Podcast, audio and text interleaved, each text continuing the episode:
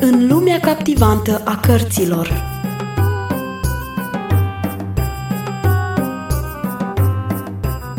Bine v-am găsit, dragi călători, în lumea captivantă a cărților. Vă invit să ascultați în continuare un nou episod din cartea Hamid și Kinza, scrisă de Patricia St. John. Dar, înainte să pornim din nou la drum, haideți să ne amintim unde am rămas data trecută cu povestirea noastră.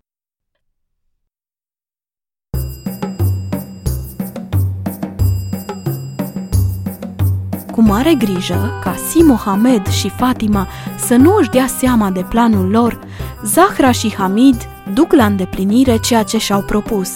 Doi copii, unul de 9 și celălalt de 2 ani și jumătate, pornesc noaptea spre un sat necunoscut, să îi însoțim în călătoria lor. Cărarea nu rămase însă multă vreme argintie. Ea se afunda în umbrele negre ale măslinilor. Hamid, tremurând de frig, se împiedică de o rădăcină. Se îndreptă repede și grăbi mai departe. Curând ajunse într-un izlaz inundat de lumină, cu iarba arsă de secetă. Hamid privi în sus, spre trecătoarea dintre dealuri și se îndreptă spre ea. În stânga lui se îngrămădeau un grup de căsuțe. Cu gândul, Hamid îi vedea pe copiii din ele cum dormeau lângă mamele lor în deplină siguranță. Totuși, frica nu-l cuprinse așa cum se așteptase, ci mai degrabă îl învăluia pe călătorul singuratic într-o mantie plăcută cu mirosuri încântătoare. N-a durat prea mult și Hamid ajunse în vârf. Se opri o clipă ca să-și tragă sufletul și să arunce o ultimă privire asupra satului în care trăise. El putea recunoaște totul, gardul ce închidea gospodăria, care până acum fusese toată lumea lui, și coliba acoperită cu paie. Acolo el știa că există un foc de cărbuni, un leagăn, mama și sora lui, roata de tors, sita de cernut făină, gălețile cu apă și piatra de moară. În grajd el știa că este o văcuță bună și o turmă de capre, iar în lanț un câine bătrân cu urechea ruptă. În fond, el trăise o viață destul de plăcută atât timp cât vremea era frumoasă și putea să fugă din calea tatălui său vitreg. Hamid trecu dealul și lăsă în urmă priveliștea satului. La picioarele lui se întindea o nouă lume bizară, luminată de lună, peste care șerpuia o potecă argintie ce ducea spre munții înalți. Pe drum la vale îi se făcu frică dintr-o dată, căci trebuia să treacă pe lângă cimitirul satului său. Cu siguranță că astfel de locuri erau pline de duhuri rele, credea el. Începu să plângă, dar apoi își aminti că se afla în apropierea celor trei morminte, unde erau înmormântați cu patru ani în urmă Absalom, Mohamed și Habeeba. Duhurile acestor copilași doar nu puteau fi rele. Atunci începu să se întrebe. Unde ar putea fi acum frățiorii lui? Cu puțin timp, înainte de a muri Absalom, el a strigat cu putere că este așa de întuneric – Hamid s-a așezat lângă el pe saltea și i-a luat mâinile între ale lui, ca să nu se simtă așa de singur. Încetul cu încetul, mâinile suferindului frățior deveniră tot mai reci, până își dădu seama că nu mai avea pe cine mângâia. Micuțul murise. Dar unde s-a dus duhul copilului? se întrebă el plin de teamă. Hamid nu știa. Poate că acel sfânt pe care îl numeau Isus și care lua copilașii în brațe avea milă de copii răpiți de moarte. Hamid murmura numele lui, ca și cum el l-ar apăra de toate pericolele. Încetul cu încetul ajunse la poteca de lângă râu. Mai târziu, Hamid abia că-și mai putea aduce aminte de ceasurile lungi și obositoare a primei lui nopți de călătorie. Pe poteca pietroasă de-a lungul râului își răni picioarele. Din când în când îl speria strigătul vreunei buvnițe.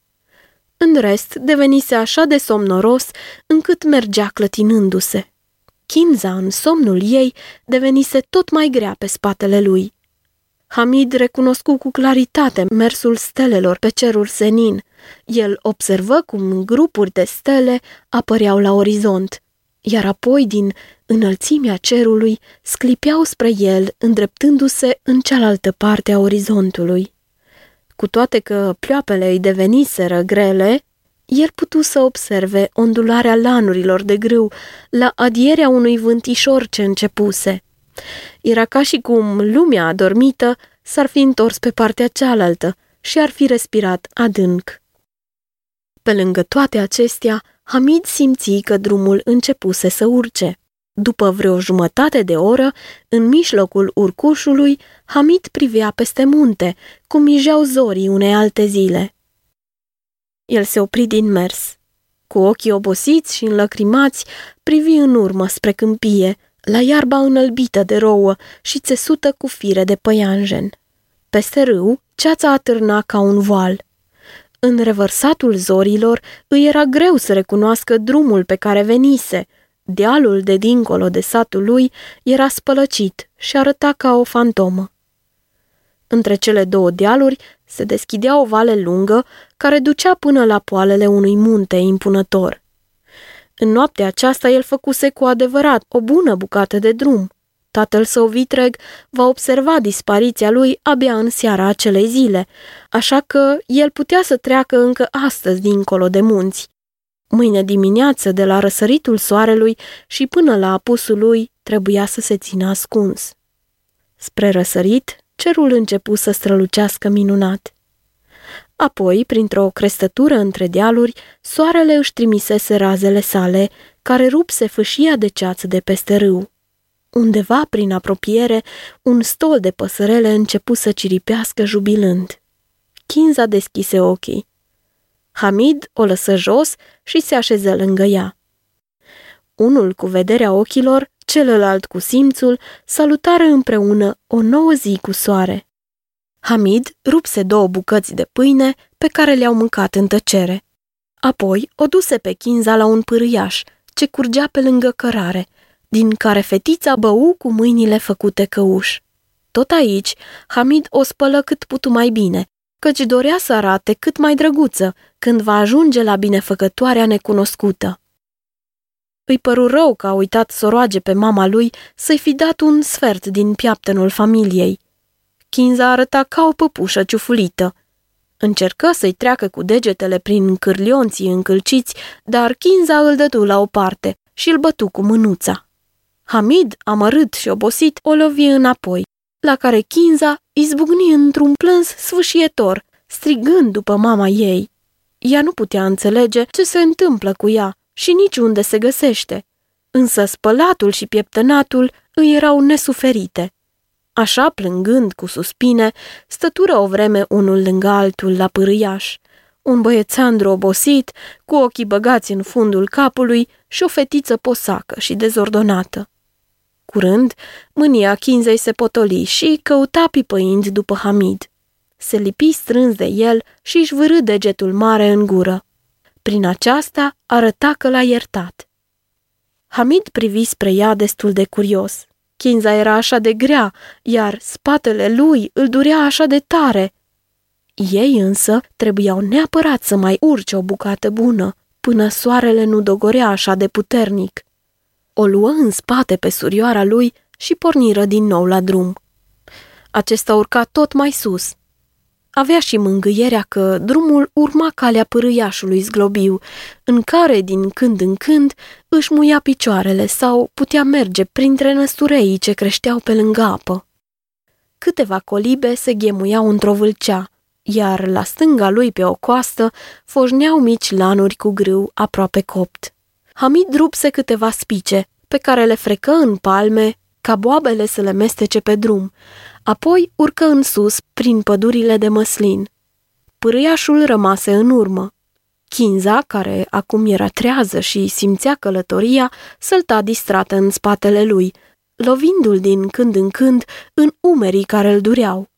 Soarele urcă și mai sus, iar căldura lui îi bătea în cap.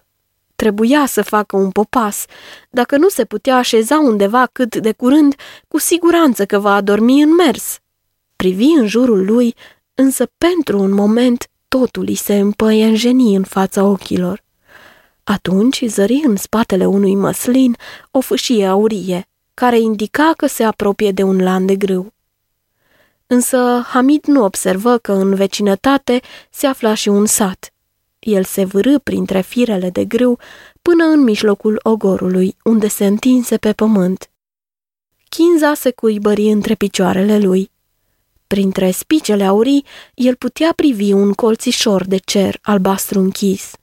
Florile de mac îi se lăsară peste obraz, iar el căzu într-un somn adânc, adânc de tot. Lanul copt pentru seceriș îi oferea un adăpost sigur în sânul lui. Chinza, care dormise toată noaptea, nu vedea de ce ar fi trebuit să petreacă și ziua într-un loc incomod.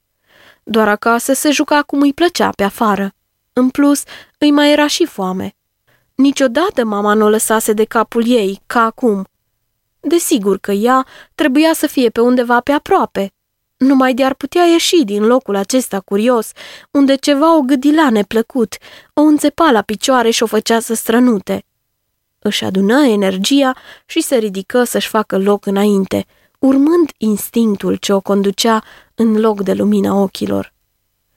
Fără prea multă oboseală, ieși afară din lanul de grâu și se opri în loc, ascultând cu atenție. Nu s-a înșelat. Nu la prea mare depărtare, o piatră de moară era în mișcare, iar zgomotul ei ajunse la urechile chinzei.